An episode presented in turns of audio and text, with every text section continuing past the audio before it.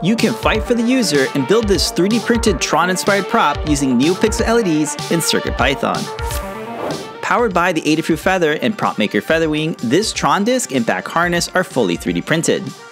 With the power of neodymium magnets, this disc attaches to your back just like in the movies.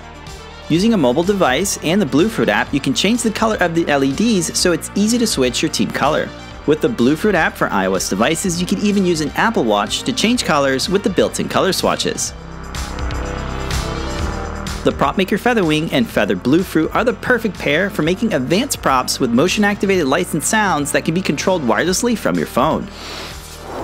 The code is written in Adafruit CircuitPython, so it's easy to make it fit just about any prop with lights and sounds. It uses Bluetooth and the LED animation library to trigger lighting effects with the prop maker's onboard accelerometer. Check out the Learn Guide for full step-by-step -step tutorial on building this project and download all the files using the Project Bundle downloader.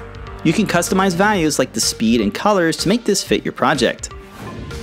CircuitPython supports lots of different dev boards. Just go to the website and search to find your favorite microcontroller. You can download the latest stable version using the Download UF2 button and quickly get up and running.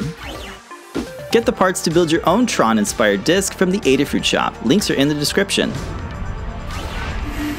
Download and 3D print the parts without any support using black and translucent colored PLA filament.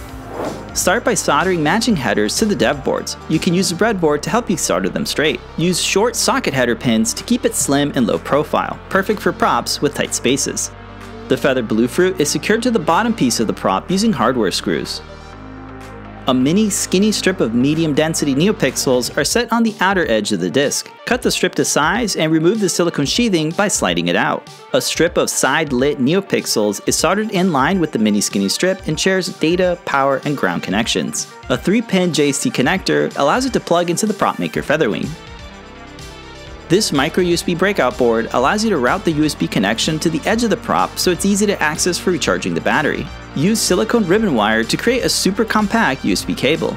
A mini oval speaker plugs directly into the audio port onboard the PropMaker Featherwing and snaps into the built-in holder. This slide switch is soldered to the enable and ground pins on the PropMaker so the feather can be turned on and off. A JST extension cable connects the battery to the port on the feather and the battery clips into the built-in holder. New neodymium magnets fit into the built-in cavities and get secured with 3D printed caps that snap fit and hold them in place. The LED strips are tacked down using double-sided foam tape. The top cover of the prop can then be placed over the bottom cover.